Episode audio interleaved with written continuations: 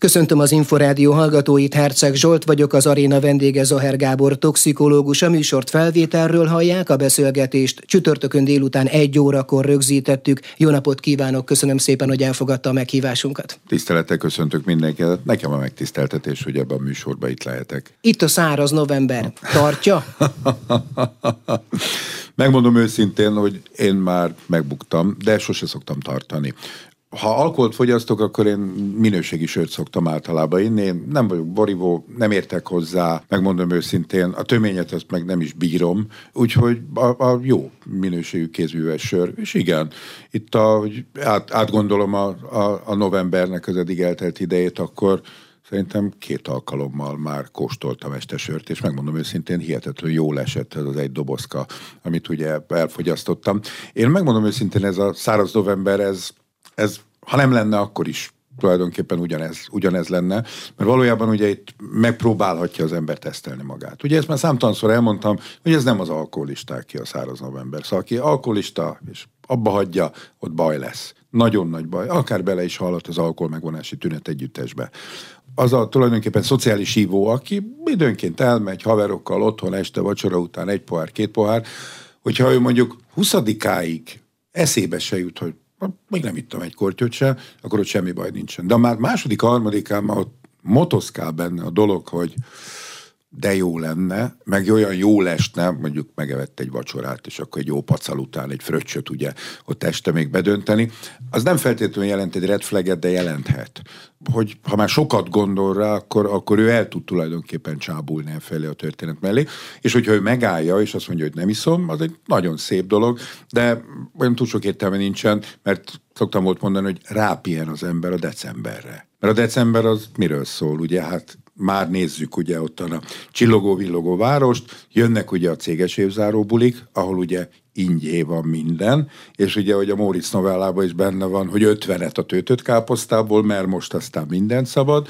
Utána jön ugye a karácsony, a nagy népvándorlás, hogy ide megyünk, oda megyünk, vendégség, család, stb. Mit iszol? És akkor ott nem feltétlenül mondjuk egy ilyen üveg vízre gondolnak, hogy valamilyen buborékos üdítőre, hanem valamilyen alkoholra.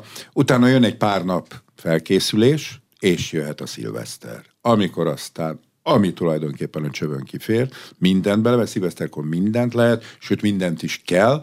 Aztán jön a január 1 amikor az ember nagyon-nagyon gyenge állapotban van, és jönnek a fogadkozások, ami esetenként már január 4-5-én meg is szokott általában dőlni.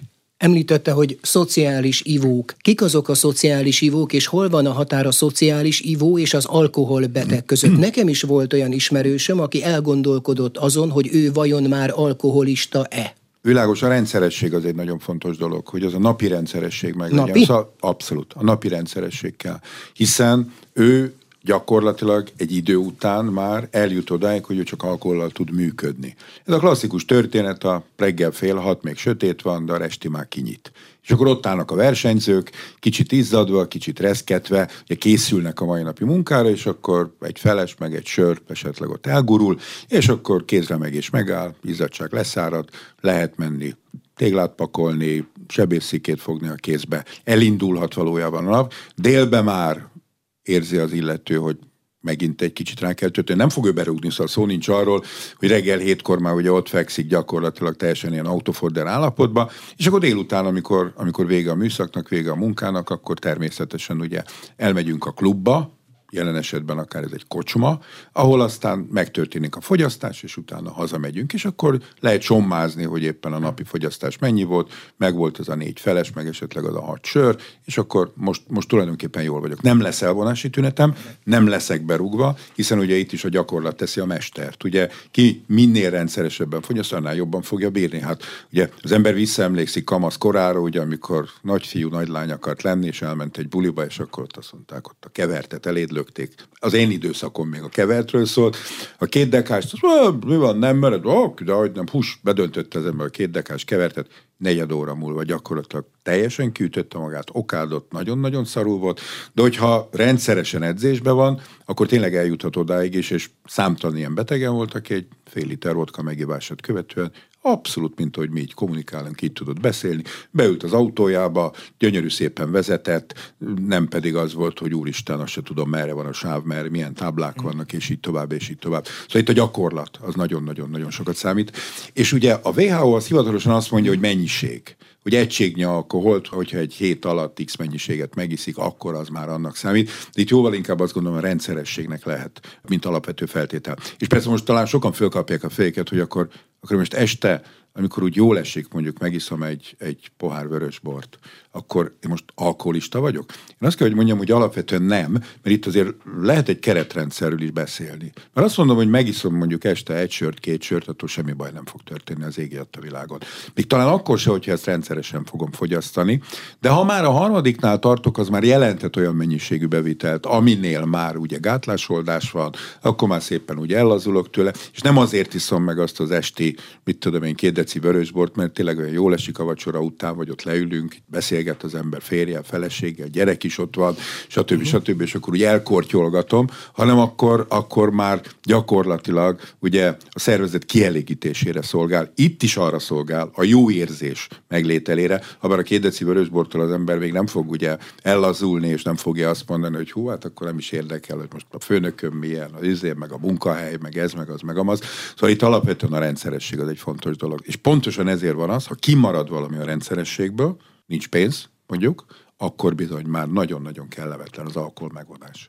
Akkor gyanakodjon az ember arra, hogy ő alkoholbeteg, hogyha tényleg csak munka után otthon egy vagy két vörös bort pohár vörösbort fogyaszt el, de az hiányzik neki, nem tud róla lemondani, és úgy szervezi az estéjét, hogy biztosan legyen otthon bor, de tényleg csak egy vagy két pohárral iszik, de az kell neki. Igen, ezt a példát ezt gyakran el szoktam mondani, hogyha az életének az alapvetően részét képez, hogy hazafelé, mikor jön, akkor betér mondjuk a szupermarketba, és megvesz magának két sziszenőst. És akkor este szépen az fölsziszenti, megiszza. Tényleg semmi baja nem lesz. Hát legfeljebb kétszer többször elmegy pisilni ugye a folyadékterhelés miatt, de igazándiból nem lesz tőle semmi baja. Ott már ő azt gondolom, hogy toporog az ajtóban, amire ki van írva, hogy alkoholbetegek. És e, persze ettől a két sörtől, két deci vörösbortól ő elélhet ezer éves koráig is, szóval kicsi az esélye annak, hogy ő neki májelégtelensége lesz, nyelőcsővi szér fog kialakulni, ami megreped, aztán pillanatokon belül elvérzik ebbe az egész dologba, vagy olyan idegrendszeri károsodásai lesznek, ezt mi alkoholos neuropátiának hívjuk, hogy ilyen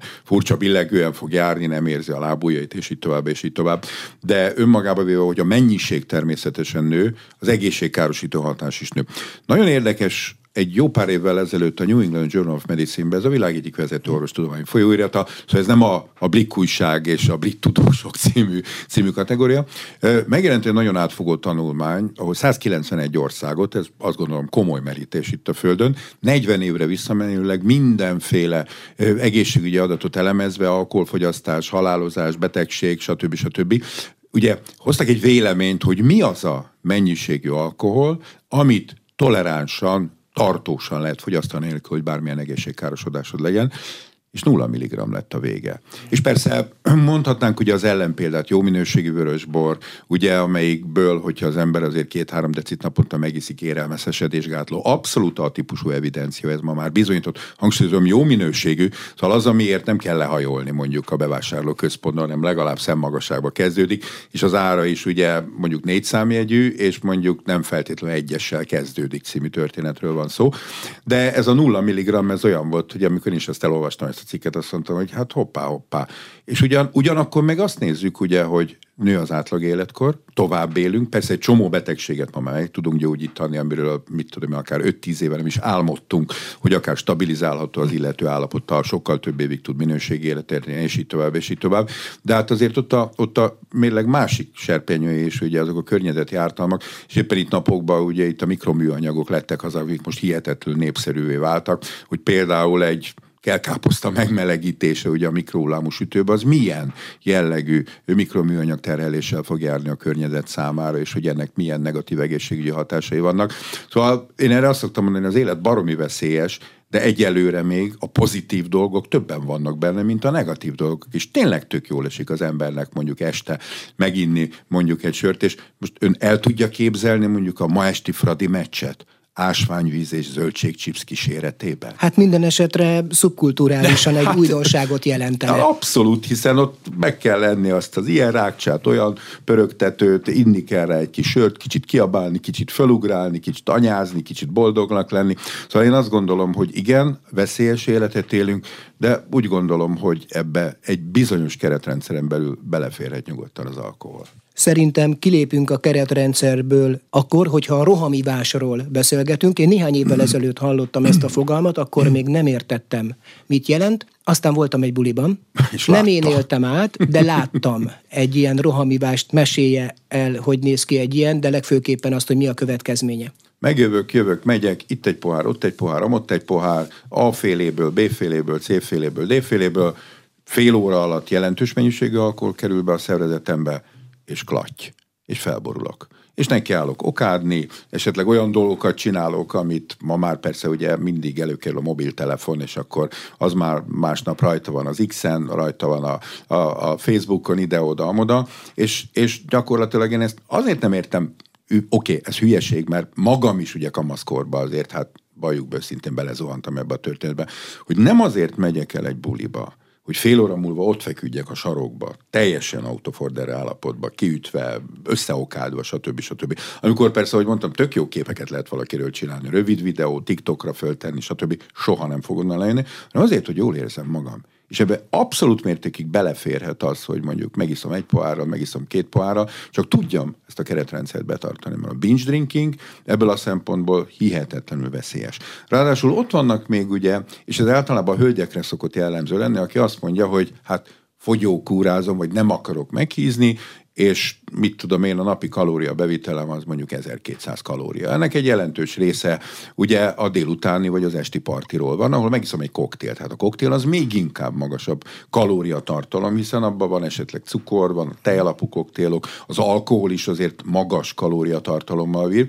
Úgyhogy a napi kalória bevitelének mondjuk akár a kétharmadát is elfogyasztja alkohol szempontjából, és a maradék az, amit valamikor eszik, előbb-utóbb hiánybetegségei lesznek, előbb-utóbb ugye, mivel nem táplálkozik rendesen a hiánybetegségek mellett a májkárosodása, a vesekárosodása is megjelenhet, és ez mind az idézelbe a túlzott odafigyelésről szól, mert 1200 kalóriát nem akarom túllépni, mert a strand törvényei kegyetlenek. A rohamivásnál egyébként megkérdeztem az illetőt, hogy miért csinálta. Ő azt mondta, igen fiatal volt akkoriban, hogy utána a buliban ő már nem akart sorba állni, nem akart italt rendelni, nem akart iszogatni, hanem beszélgetni, táncolni és egyebeket csinálni akart, ezért nagyon gyorsan akart lelazulni. Neki fél órája volt arra, hogy úgymond alapozzon. Ismeri ezt a kifejezést? Persze. Alapozzunk. De hát ennek azért túl vannak... a célon. Enyhén szó. Hát alapvetően túl a célon, és utána nem volt se beszélgetés, se táncolás, se jó érzés, és másnap jött ugye a másnap, ami szerintem sokkal veszélyesebb tud lenni akár egy közlekedés biztonsági szempontból is, mint hogyha valaki itt a Sanabolánhoz ül, mert annál nagyobb meglepetés mondjuk nem érheti az embert, mikor mondjuk megy a Kossuth Lajos utcába az autón, és átmegy ott a, az Asztóriánál a sineken, és a hirtelen rázkódástól mondjuk csendesen odaokádik a saját ölébe, hiszen ilyen példákkal már lehetett találkozni, és igazándiból a másnaposság, amikor fáj a fejem, amikor gyakorlatilag bokából nézek hátra, ezer ördög kalapál bennem, a gyomrom olyan, mintha három kő is benne lenne, szóval az, az még inkább ugye közlekedés biztonsági szempontból veszélyesebb lehet, úgyhogy egy nagy berúgást követően alapvetően én úgy gondolom még egy 24 órát érdemes lenne kihagyni ahhoz, hogy az ember mondjuk autóba jön. Ha bár a véralkohol szintje mondjuk nulla lesz, jó, a lehelete olyan lesz, mint Grinchnek, meg Shreknek az egy-egy arányú keveréke, és ha belenéz a tükörbe, akkor ott is valami rémes dolgot fog látni, de nem fogja tudni uralni azt a gépjárművet, és ugye hivatalosan ez már nem bódult állapotban történő gépjárművezetés, hiszen olyan jogi kategória, hogy másnaposan történő gépjárművezetés, ilyen nem létezik ugye a magyar jogrendben, de szerintem sehol sem. Ami viszont létezik arról, éppen most indult egy érdekes vita, ami ugyanolyan gyorsan elhalt, mint korábban, az érótoleranciáról. Hogy van-e olyan kis mennyiségű alkohol a vérben, ami még nem befolyásolja a vezetési képességeinket. Azt tudjuk, hogy mit mond a törvény, de érdeminek tartja egyáltalán ezt a vitát? Igen is, meg nem is, mert azt gondolom, hogy ezek a problémák ezek alapvetően arról szólunk, hogy beszéljünk róla, mm. és utána nagyon fontosnak tartom, hogy szakmai alapon kelljen lehessen döntéseket hozni, és ne arról szóljon, hogy most a politika kitalál valamit, és akkor azt mondja, hogy kérem, én ezt meg tudom valósítani, mert ott, ahol szavazni kell, ott nekem megvan a többségem, és akkor ha törik, ha szakad, ha a szakma azt mondja, hogy nem jó, akkor is ezt az egészet át fogjuk valójában nyomni. Igen, nagyon sok olyan ország van, sőt, azt kell mondjam, hogy sokkal kevesebb olyan ország van, ahol null tolerancia van, és ez a 0,2, 0,3, 0,5, sőt, van olyan afrikai ország, ahol egy ezrelékes véralkoholszint mellett is még engedik ugye a, a, a gépjárművezetést. Ebben én egyetlen egy hibát látok csak, hogy itt valamit számolnunk kéne. De nem gondolom azt, hogy amikor az ember elmegy egy buliba, és azt mondja, akkor most megiszom két sört, hány százalékos alkoholtartam volt ennek a sörnek? Oké, okay, ez mondjuk 0,44 vagy 0,33 ml, akkor számoljuk hogy ez hány gram alkoholt jelent, akkor én ezt bevittem, most akkor van 10 óra, nagyjából most érheti el a csúcskoncentrációt, körülbelül ennyi lehet most a véralkoholszintem, azt is tudjuk körülbelül, hogy mondjuk ilyen véralkoholszint mellett 0,15 ezerelékkel csökken óránként a véralkoholszintem, akkor számoljunk egy óra, két óra, három, oké, okay, most már akkor mondjuk a megengedett határon belül vagyok, akkor gyerekek, szevasztok, megyek haza, beülök az autóba, megállít a rendőr, megfújatja velem a szondát, az egy tájékoztató jellegű, szóval abból nem lehet semmilyen következtetést levonni, és utána azt mondja, hogy na hát akkor megyünk vérvételre. És a vérvételen kijön, hogy a megengedett érték fölött van nem sokkal. Ami a rendőr számára tök mindegy, mert a megengedett érték ennyi, akkor ami csak egy százalékkal több, az is ugyanolyan büntetést vonhat maga után. Persze, hogyha mondjuk ezer százalékkal több, akkor a büntető tétel nagyobb, de a büntetés ugyanúgy megvan. Mert az, hogy 0,15 ezrelékkel csökken óránként a véralkoholszintem, az egy átlag. És ha mondjuk itt a szerkesztőségben csinálnánk egy vizsgálatot, hogy mindenki megírna két sört, egyszerre ugyanolyan alkoholtartalmút, ugyanannyi idő múlva megtörténne a vérvétel, és utána folyamatosan mondjuk óránként vért vennénk, nagyon-nagyon jelentős akkor lebomlási görbéket kaphatnánk. És attól, hogy valaki 2 méter magas és 120 kiló, vagy a másik csak 1,50 és 45 kiló, ez nem jelenti azt, hogy a nagyobb darab ember gyorsabban fogja lebontani az alkoholt, mert itt lehetnek nagyon-nagyon jelentős egyéni különbségek. És ezt én igazságügyi szakértőként nem tudom figyelembe venni, ott egy átlaggal számolok, de a rendőr ott az utcasarkon engem fog figyelembe venni, és nem azt mondja, ne arra, hogy én kiszámoltam, hát én nem tettek arról, hogy nem 0,15, csak 0,07-et bontottam le. Hát sorry, mert a rendőr nem fogja azt mondani, hogy hát akkor menjen tovább nyugodt lélekkel.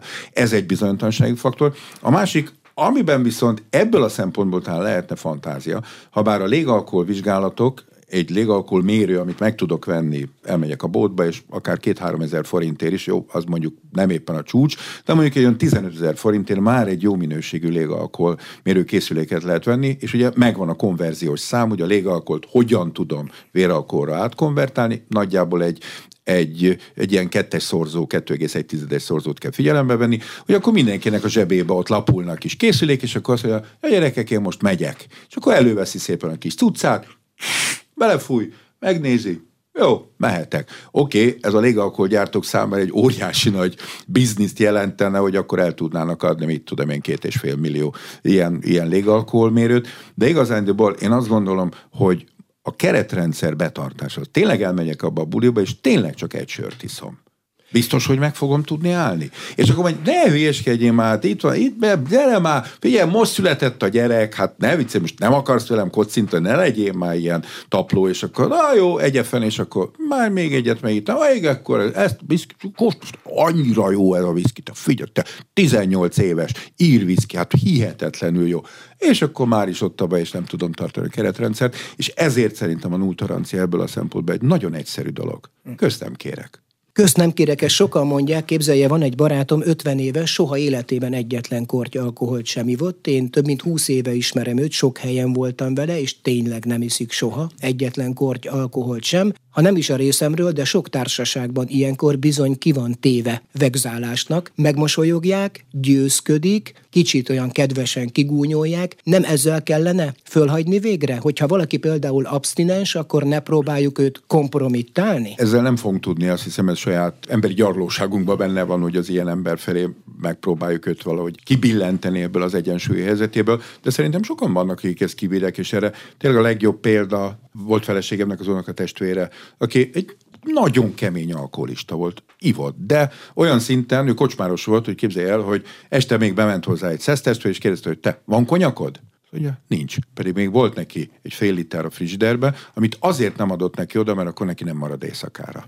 És ő ivott, és, és olyan, ez most már 23 évvel ezelőtt volt, azt mondtam neki, hogy figyelj Attila, meg fogsz dögleni, ha ezt így csinálod tovább. És egy tiszta pillanatban fölhívott telefonon, bejött a kórházba, eltöltött ott bent 11 néhány napot, és ennek most már több mint 23 éve, és azóta írd mond, tényleg egy kortyot nem volt. És lejár esetleg a kocsmába, mert miért ne járna a haverokhoz, és a többiek isszák, a, amit isznak, ő meg issza a málna szörpöt, a jaffát, és az elején persze cikizték, hogy na, mi van már, vagy mi baj lesz, és most abszolút elfogadták, hogy ez a, a dolog ilyen, és biztos vagyok benne, ha ő akkor nem lép, akkor ő már messz, biztos, hogy nincsen már közöttünk. Már réges-régen eltemettük volna. Szóval én azt gondolom, hogy ezt a nulltoleranciát meg lehet állni nem egy egyszerű dolog, de egy idő után idézőjelben a környezet belefásul abba, hogy jó, persze itt az Attila gyerekek, ő nem fog inni, ne is, hagyjátok is békébe, és megszokják, hogy Attila ott tissza az izét, teát iszik, bármit, amire nincsen alkohol, de nem, nem fog alkoholizálni. És azt gondolom, ugye az emberi mi voltunkból adódik, hogy azért az ilyenekre azt mondják, hogy biztos, mert nem mered így, úgy, amúgy, és egy idő után ugye ezt meg fogják szokni, és nem fogják őt szegetni. Van egy másik barátom, aki a fiát, amikor az nagy korú lett, megtanította a saját szavaival élve jól inni. Mit igyon, mennyit igyon, mit mivel ne keverjen, mit tegyen előtte, mennyit tegyen előtte. Ez jó irány? Csináljunk én ilyet? Én azt gondolom, ezek fontos dolgok lehetnek, hogy ezt el, elmagyarázok. Kell erre várni a 18. születésnapjáig? Hát ő azt állította, hogy addig várt, lehet, hogy 17 vagy 16 volt a fiú, Mert én ezt nem tudom. Ő ha, azt szerette volna, hogy ne a haberok tanítsák meg. Ez oké, okay, de én is, ha belegondolok ugye a saját, saját ifjúságomba, ha mondjuk annak idején apám a 18. születésnapomon elővett volna két pohár bort, kitöltés, hogy fiam, most már 18, most már él alkot, akkor lehet, hogy húztam volna a fejemet, mert azért engem olyan 15 és fél éves koromban Berespáni gimnázium buliből két osztálytársam vitt haza hihetetlen módon berúgva, lehányt ruhával, és tök érdekes volt, hogy ugye szegény anyám egész éjjel hol a labort, hol a vizes ruhát cserélgette rajtam, és másnap én kettő mondatot kaptam tőle összesen. És nem az volt ez a két mondat, hogy akkor most egy hónapig ez nincs, amaz, emez, azt mondta, ugye fiam, tudod, hogy ez nem volt helyes, de szerintem ismerni fogod a kereteidet. És ennyi. És ez nem azt jelenti, hogy nem volt utána az életembe kerecsértés. De ez a mondat, ez bennem maradt. És megmondom őszintén, soha semmilyen problémám nem volt az alkoholal. Igen, volt, hát hiszen én is leérettségiztem, meg szigorlatoztam anatómiából, gyógyszertamból, amik után azért vannak ilyen, ilyen bizonytalan időperiódusok, amikre nem emlékszem, de soha problémám nem volt, és ugyanezt a történetet eljátszottam annak idején a fiammal aki szintén ebbe a korba volt egy ilyen domború talpú cipőben állunk a Móricz Zsigmond körtéren című, című történet, apa haza tudsz vinni, tök jó volt, hogy fölhívott a gyerek. Ugye és nem az volt, ha majd hazasúnyogok, aztán ha majd lefeküdtek, akkor majd mit tudom én, bekúszom a küszöb alatt, és akkor majd valahogy el, elbújdokolok, hanem ő ezt felmerte vállalni, és neki is pontosan ugyanezeket a mondatokat mondtam, és jót szórakoztunk rajtam. Ráadásul az is egy érdekes dolog volt, hogy amikor 16 éves volt a fiam, akkor engedtük le először őt ö, ö, Sopronba a Bolt Fesztiválra, de úgy, hogy lent is maradt a barátaival 16 évesen. És engem mind szoktak hívni fesztiválokra, beszélgetni, előadni a fiatalokkal, és lementem, ugye hamarabb leértem, tök jó idő volt, ugye még volt bőven idő, ott voltak a fiúk is, mit csináljunk? Hát beültünk a borfaluba. Én ugye alkoholmentes sört ittam, mert én utána jöttem vissza, a fiúk meg bort ittak, ittak fröccsöt. És ez valaki lefényképezte hogy a Zaher itatja a gyerekét. És ott ültünk két órán keresztül, tök jót dumáltunk, nem tudom már, hogy miről, de szerintem ebben semmi, semmi negatív dolog nem volt. És mondjuk megint ugye a, a mai meccsre egy kicsit elképzelhetőnek tartja ön azt, hogy apuka azt mondja a gyereknek, hogy fiam, gyere, menjünk le a kocsmába, este ott nézzük meg a meccset. És isznak két sört. És beszélgetnek, és úgy, mennyi, gól, izé, cikiznek, beszólnak egymásnak, jól érzik magukat, dumálnak, együtt vannak alapvetően, és most attól, hogy ez a gyerek megitta azt a két sört, össze fog dőlni a világ? Nem. És ugye nem azért kell levinni a gyereket, hogy apát utána hazavigye, ugye talicskába, mert berugott, mint egy disznó, de azt gondolom, hogy igen, ez tök jó, hogyha megtanítjuk arra, hogy figyelj oda, hogyha iszol, mert kivédeni úgy se fogjuk tudni. Hát nem leszünk ott a buliba, hogy most apám ott áll, és akkor mondja, fiam, ne idd meg a harmadikat, tehát kivel jöttél buliba? Hát apámmal. Ó, basszus, de gáz című történet. De ezekre fölkészítjük a gyereket. Már pedig idézőben lehet tudományos alapon is kulturáltan inni, hogy tényleg nem üres gyomorra, nem binge drinking, nem keverem őket, akkor ezt, ezt nyugodtan el lehet mondani. Csak merjük ma ezt elmondani? Tudunk ilyen dolgokról őszintén beszélgetni a gyerekkel? Például azt mondjuk, na gyere, ülj le, fiam, beszéljünk az alkoholról, a, a piálásról. Csak a gyerek, hogy jaj, fater, nem? nagyon ciki.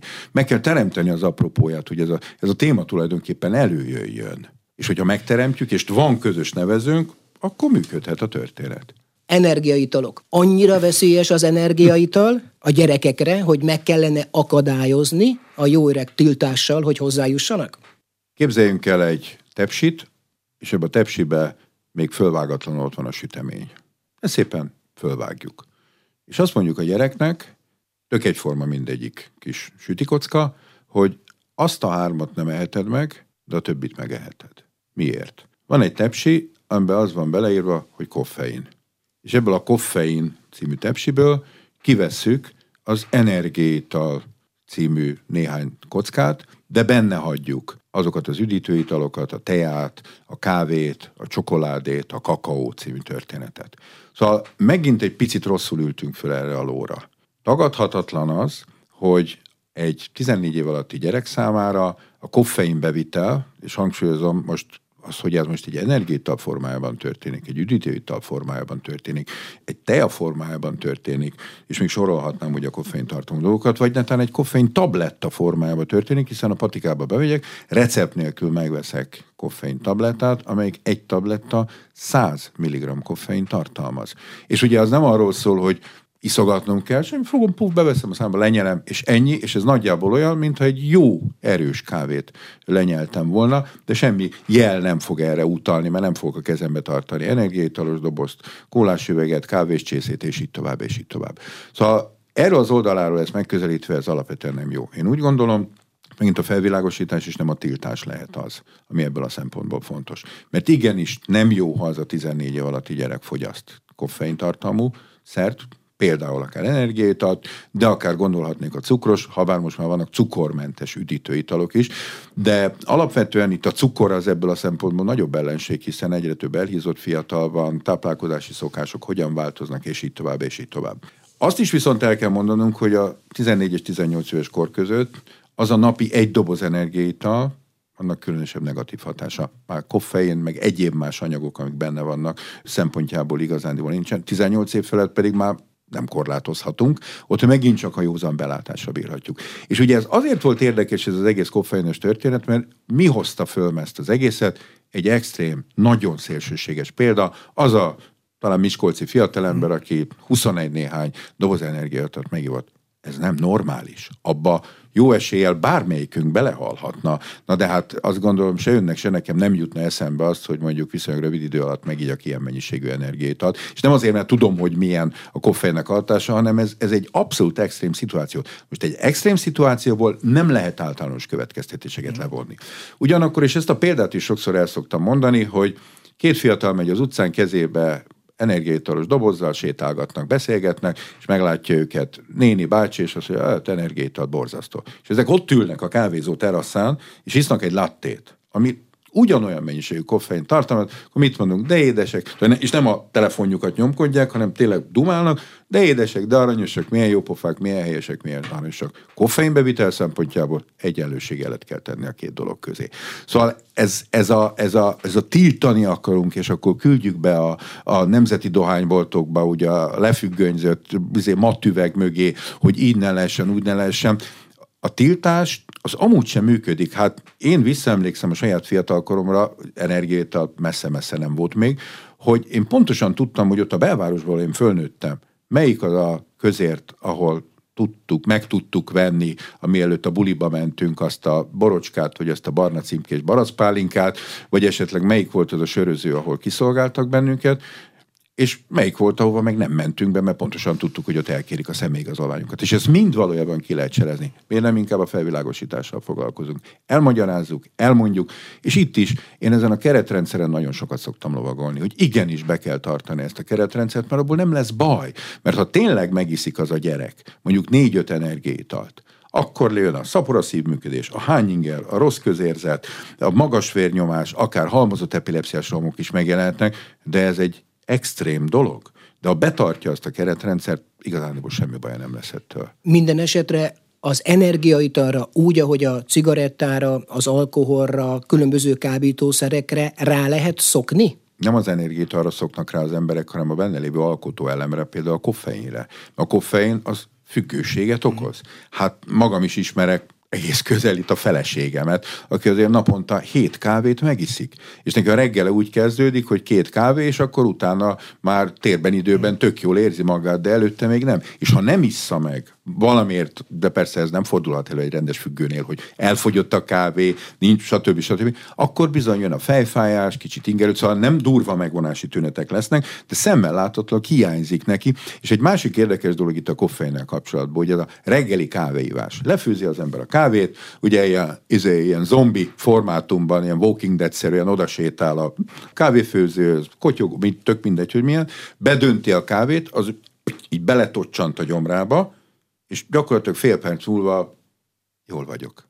Fölszívódott valamennyi belőle? Persze, valamennyi igen, de nem annyi, ami még valójában ki tudja fejteni a hatását. Szóval itt jóval inkább a reggeli kávévás jelentős része az egy pszichés történet, hogy én nekem szükség van erre. Ráadásul most gondoljon bele, egy rendes nikotinfüggő, kávéfüggő, reggel ugye rágyújt, megissza az első kávét, második cigi, és hol van egy utána?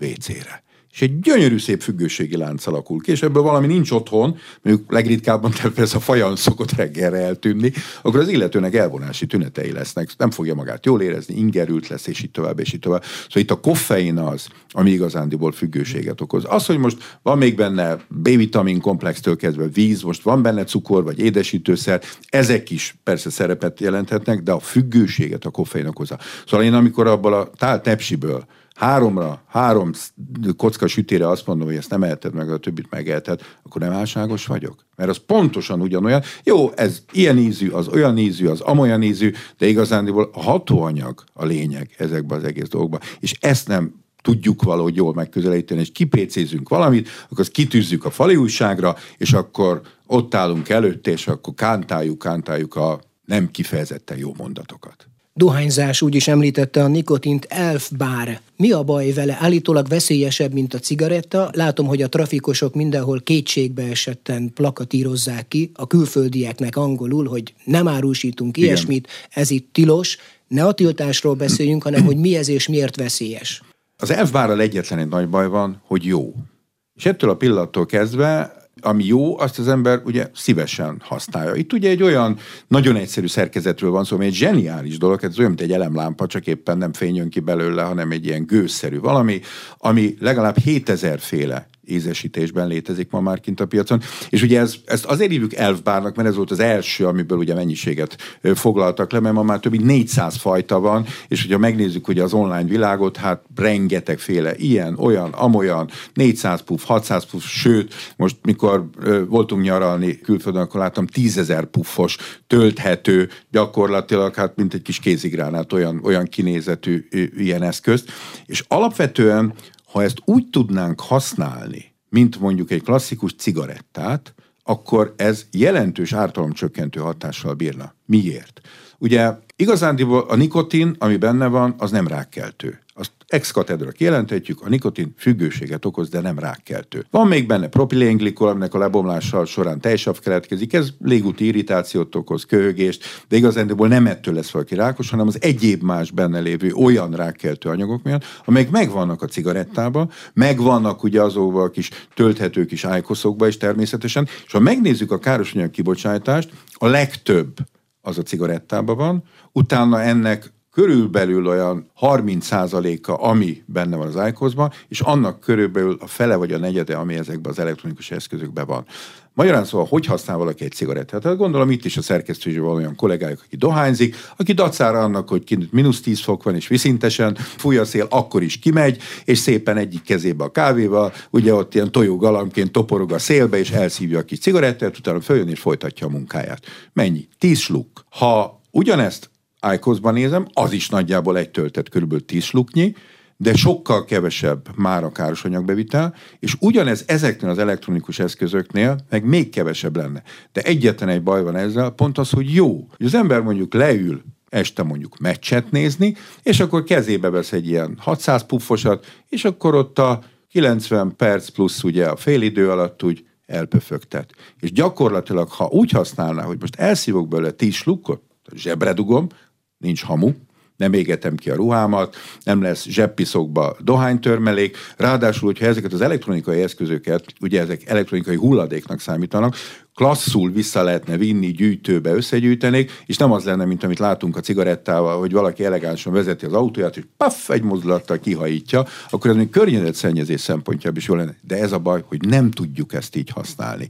Mert nekiállunk, és akár egy ilyen 600 puffos kis rudacskát, manó rudacskát mondjuk egy nap alatt elszívunk, meg nagyjából annyit jelent, mint a 5-6 doboz cigarettát elszívtunk volna.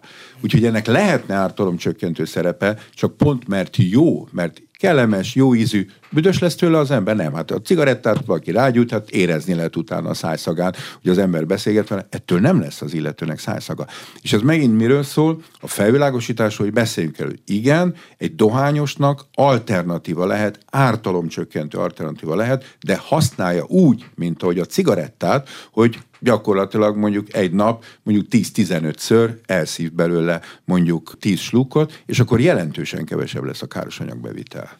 Ha már felvilágosítás, ártalomcsökkentés, megelőzés, az olyan módszerek, amikor figyelmeztetéseket raknak, elég ijesztőeket a cigarettás dobozokra, szörnyű képeket, vagy például az, hogy feltűnően hollywoodi filmekben pozitív karakter most már biztosan nem gyújt rá cigarettára olyan 10-15 éve, és még sok ilyet tudnék mondani, ezeknek van értelmük, ezek érnek valamit, ezek a példamutatások, figyelmeztetések, elriasztások? Valamennyit igen, de azt kell, hogy mondjam, hogy azért nem ettől fog egy 15 éves gyerek nem rágyújtani. Mert mit érdeklő őt az, hogy mondjuk, ha most elkezdek dohányozni, hogy 25 év múlva mennyivel fog megnőni, és akkor itt mondhatnék jó néhány betegséget ezeknek a kialakulása. Ez 15 éves korban nem jellemző. És nagyon érdekes volt ebből a szempontból Svédország.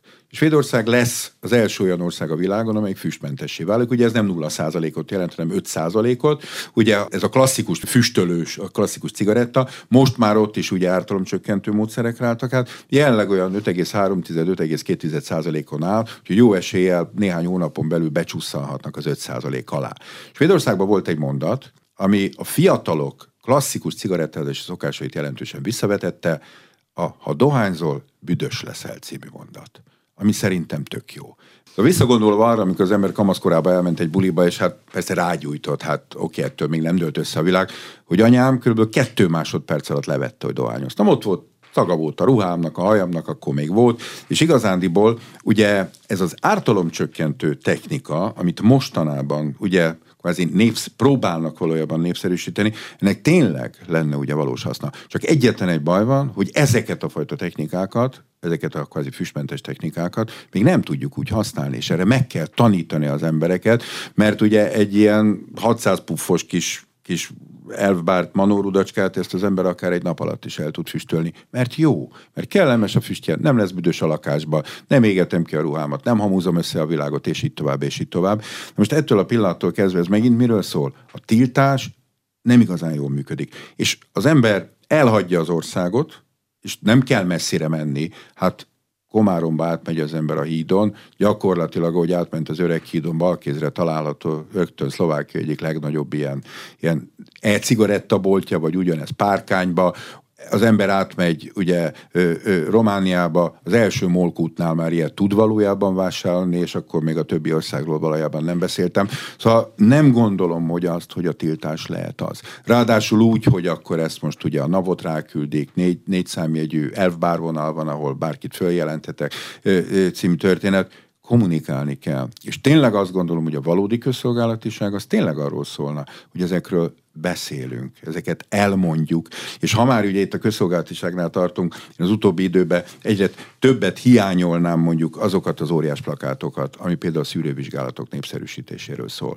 Hogy egy influencer, egy ismert arc kiállna, idézőjelbe kiállna, ott lenne az óriás plakáton, és így kimutatna, és azt mondaná, voltál prostatarák szűrésen? Vastagbérrák szűrésen, méhnyakrák szűrésen, emlőrák szűrésen. Miért kell Magyarországon kb. tízszer annyi nőnek meghalni a méhnyakrákba, mint mondjuk egy észak-európai országba? Mert nem mennek el az emberek szűrésre. És ha 24-szerre belakadok abba a frányó óriás plakátba, akkor lehet, hogy itt valami szikra lesz a fejembe, és azt mondom, hogy oké, okay, kérek egy időpontot, és lehet, hogy november 72-ére kapok, de ugye nem arról van szó, hogy most azonnal, mert baj van, és elmegyek, és utána megkérem a következő szűrés időpontot, és ez az igazi közszolgálatiság. És ennek nagyon rövid távon igenis nagyon komoly népegészségügyi haszna lenne, mert mérhetően csökkenne azoknak az áldozatoknak a száma, akik kvázi abszolút értelem nélkül halnak meg, mert olyan betegségük van, ami kellő időben felismerve alapvetően gyógyítható, akár százszázalékos hatóanyagsággal is. Az egyik videójában beszélt egy Kaptagon nevű szerről, remélem jól ejtem a nevet, a dzsihád tabletta szó is előkerült ezzel összefüggésben. Ez micsoda, és szinte biztos vagyok benne, hogy azt fogja mondani, hogy már Magyarországon is jelen van. Alapvetően ne haragudjon, de ellen kell önnek mondjak, mert tudomásunk szerint nincsen jelen Hála Magyarországon szerencsére. Ez egy fenetilin nevű anyag, amelyeket valamikor a 60-as években egy gyógyszergyártó cég állított elő, és ennek volt egy nagyon rövid ideig tartó medicinális karrierje is, de a mellékhatások miatt ugye eltűnt. Aztán sokáig nem is lehetett ezzel valójában találkozni, és a párizsi merényletek, ugye a tunéziai, ö, ö, mikor az a legény ott ugye motorcsónakkal megérkezett a tengerpartra, és 41 néhány, 31 néhány turistát leölt, vagy akár a nizzai merénylet kapcsán, ugye az elkövetőknek a szervezetében ebből ki lehetett mutatni ezt a szert. Ez tulajdonképpen az amfetaminnak, sokan mm. ismerjük, ugye pörgető tabletta, és a teofilin nevű készítménynek, ami egy ilyen hörtágító, ezt ugye gyógyszerként használjuk, valójában a házasításából jött létre. A kaptagonnak, ennek a dzsihádpilnek, a fenetilinnek a fő elővezetés helye Szíria. És pontosan tudjuk, hogy ott ez gyakorlatilag megint csak egy ilyen kontrollálhatatlan valami, sőt ráadásul ugye Assad elnök testvére az egyik legnagyobb előállító és az egyik legnagyobb kereskedő, és a közel-keleten ez hihetetlenül népszerű, megjelent már a balkáni országokban is. Európa egyéb részein ugye nem kifejezetten népszerű szerről van szó, és amiket lehet erről olvasni ugye az interneten, a, a beszámolókat, és itt leginkább ugye azokról a terroristákról, hogy erős vagyok, bátor vagyok, legyőzhetetlen vagyok, semmi nem tud nekem ellenállni, és azok a túlélők, akik ezeket a merényleteket ugye túlélték, azok elmondták, hogy ezek, ezek az emberek, ezek, ezek mosolygó arccal géppisztolyozták le az illetőket, és ha belegondolunk abba, ugye, és most félre ne értse valaki, ez most abszolút nem egy ilyen negatív vallási kijelentés, de van egy olyan fajta fanatizmus, amellé teszünk még egy szert, és ezt a kettőt kvázi összevegyítjük, akkor gyakorlatilag ez egy abszolút ilyen, ilyen megállíthatatlan történet tud valójában lenni, és ez lehet ennek alapvetően veszélye, hiszen például ezek ebből az előbb említett merényletekből az egyik terroristának semmiféle olyan kapcsolata nem volt, hogy egy medreszbe járt volna, lettek volna egyéb más ilyen kapcsolatai hasonló típusú emberekről, egy abszolút egyéni ember volt, aki idézelbe bekattanva ö, hozzájutott, ellopott egy kamiont, és ugye azzal behajtott ugye Nincába az ünneplő tömegközés, 84 ember halálát okozta ebbe a dologba. És ez egy fenyegetés. Ráadásul ugye most, hogy zajlik ugye a izraeli-palesztin konfliktus. Nagyon sok politikai jellemző nálamnál sokkal-sokkal jobban hozzáértők, én ez abszolút nem értek. Mondták, hogy ez igen, Európa szempontjából, most nem közvetlenül az, hogy most eltéved egy rakéta és ide jön, mert ennek nincs valószínűsége, de hogy áttevődhet a terrorista fenyegetés ugye Európára. És itt viszont már ennek a fránya tablettának megint lehet valójában komoly szerepe, és ez dacára annak, hogy távol van tőlünk ez a konfliktus, és igazándiból ugye azért a mindennapi életünkben ezt úgy annyira nem érezzük, de azért jelenthet egyfajta potenciális fenyegetést. Gyakran halljuk a designer drog kifejezést, szerintem használjuk is, miközben nem pontosan tudjuk, hogy ez mit jelent. Nekem itt egy fogalmi problémám van, amikor azt hallom, hogy designer drog, akkor az jut eszembe, hogy a drogok világában is van divat, mert hogy valami szer azért lesz menő, mert amellett, hogy hozzáférhető divatos, itt is vannak divat hullámok? Természetesen igen, hiszen ez akár Magyarországot is nézve jól követhető, hogy például mondjuk egy 20 évvel ezelőtti heroin jelenlét, az ma gyakorlatilag ez a szer ez tökéletesen eltűnt a piacról, nem is nagyon vannak ugye heroin használók, hiszen a divat ugyanakkor ez mondjuk Nyugat-Európába, Amerikába, ez teljesen másképpen zajlik, szóval itt ország és ország között is akár jelentős különbség lehet. De ugye az érdekes dolog, hogy dobálózzunk ezzel a szó, úgy designer drog, úgy, mi is ez a designer drog? Ez nem arról van szó, hogy ez egy kosár, és akkor ebbe a kosárba azt mondom, hogy az a designer drog, és akkor valami kémiai szerkezetet felrajzolok. Nem. A designer drog az elmúlt 18-20 évben megjelent új szereknek a gyűjtő fogalmát jelenti. Hiszen hiszen annó például, amikor én kezdtem a pályafutásomat, akkor nagyjából tudtuk, hogy milyen szerek vannak jelen a piacon, volt a marihuána, voltak a heroinisták, voltak stimulánszeresek, ugye amfetamin, metamfetamin, extazi, volt néhány, aki ilyen halucinogén szereket használt, LSD, triptamin származékokat, volt egy-két kísérletező elme, aki növényi hatóanyagokat, akár az útszélén található, nem mondom meg milyen növény, mert most akkor vadászni fognak rá az emberek, ami tartalmaz mondjuk atropint, ugye azzal, azzal foglalkoztak, volt néhány kokainista, jó néhány kokainista, de igazándiból olyan nagyon újdonságokkal nem találkoztunk. És akkor jött a robbanás, a nagy robbanás, gyakorlatilag 2013-14, hiszen 14-15-ben évente száz új szer került ki a piacra. Most belegondolunk, ez a szakma számára is egy követhetetlen dolog, nem hogy egy felhasználó számára, és akkor megszülettek ilyen fantáziánevek, biofű például, ami tök jó, mert ha azt mondom, hogy biofű, ez nagyjából ma olyan 120-130 féle hatóanyagot tartalmaz ez a kosár, amiben van olyan, amelyiknek a hatása alig éri el a marihuánát, és van olyan, amelyik úgy pofán vág, mint, ha, mint gyakorlatilag, mint ha egy nehéz súlyú boxoló vágnak képen védekezés nélkül. Ugyanez vonatkozik a kristály című meghatározás, gyártásra, ami mögött egy olyan 30-40 féle kémiai anyagot értünk, és ez napjaink szerhasználatának a bizonytalanságát jelenti. Mert régen megvette az ember a spanglit, tudta, hogy az van benne, a színes tabletta az X volt, a por alakú az lehetett amfetamin vagy kokain, persze árban jelentős különbség volt a kettő között.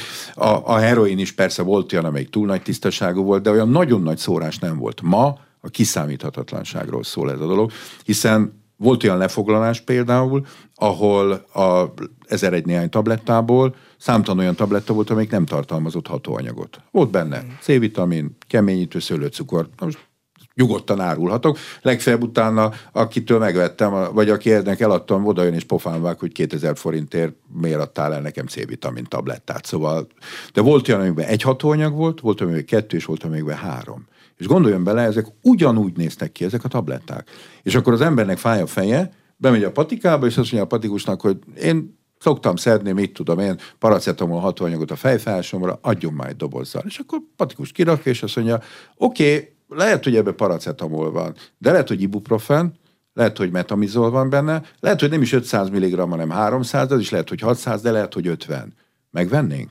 Nyilván nem. nem. Hát persze, hogy nem. Ott hagynám a patikust a francba, abban a szent pillanatban. Na most erről szól ma napjaink szerhasználat, hogy nem tudom, hogy mi van benne. És pontosan emiatt nem lehet biztonságosan ma szert használni, mert az eladó sem tudja, mert ugye Magyarországon klasszikus kábítószer labor, ahol mondjuk begyészek előállítanák, az ilyen nem. Ezek jönnek Kínából, néha mondjuk a metamfetamin az mondjuk jelentős rész mondjuk Csehországból jön, de innen onnan, amonnan. Nálunk esetleg az történik, hogy ott van a por, és akkor csinálunk vele tablettát. Na most hát az nem egy kvázi labormunka, ahhoz kell egy tablettázó készülék, idézőjelben egy betonkeverő, szerű dolog, és akkor azon meg tudom csinálni a tablettát, de klasszikus előállítás nincs. Magyarán szóval nem tudom, hogy mi van benne. Mert én, mint eladó, amikor önnek el akarom adni ezt a tablettát, nem fogom előtte bevinni mondjuk egy laborba, és azt mondom, nézzétek már meg, hogy ennek az egy gramja, az hány milligram, vagy nanogram, vagy mikrogramnyi hatóanyagot tartalmaz, legyetek szívesek. Mert abban a pillanatban csk, kattan a bilincs ugye a csuklóban, és elvisz valójában a rendőr.